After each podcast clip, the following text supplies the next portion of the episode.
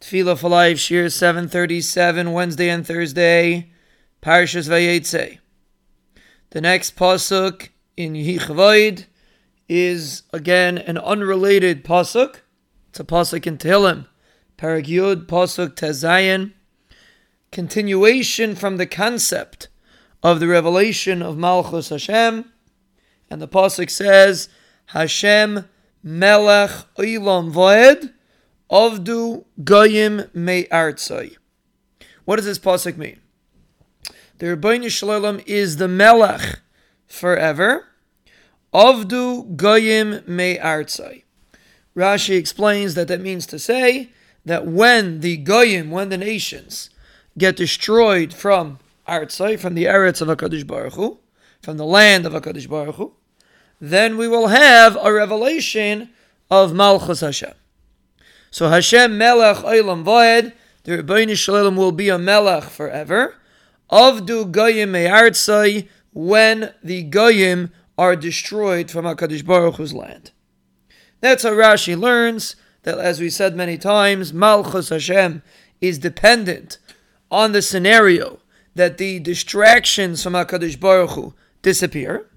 So therefore, when it's Avdu Goyim Me'artzai, when there are no more nations in the land of HaKadosh Baruch Hu, either it means Eretz Israel or the land of the world, meaning the Ribono Shel Olam gets rid of all foreign influences in the world, then there'll be a revelation of Malchus Hashem. So we're explaining a concept of what it's going to look like, La'asid Lavai, when the Goyim are destroyed. And with this understanding, it helps us get into the mode of what it means to daven to HaKadosh Baruch Hu.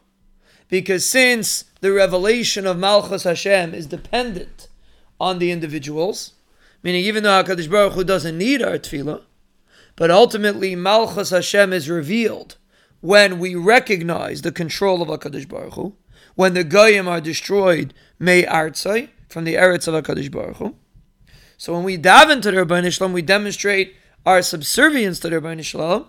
We are also bringing a revelation of Malchus Hashem in a small way. And that is one of the methods how tefillah works.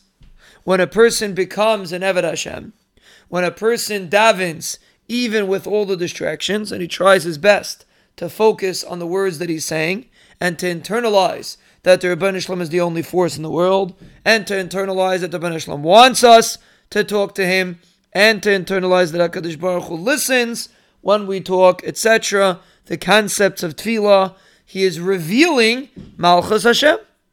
And when there's revelation of Malchus Hashem, there's bracha, there's atzlacha.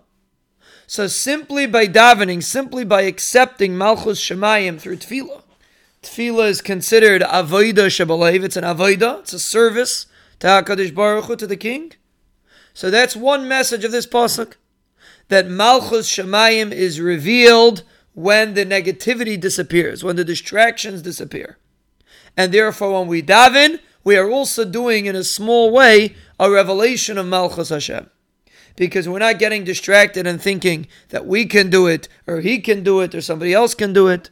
We are focused that HaKadosh Baruch Hu is the one that does it. That's one message in this pasuk.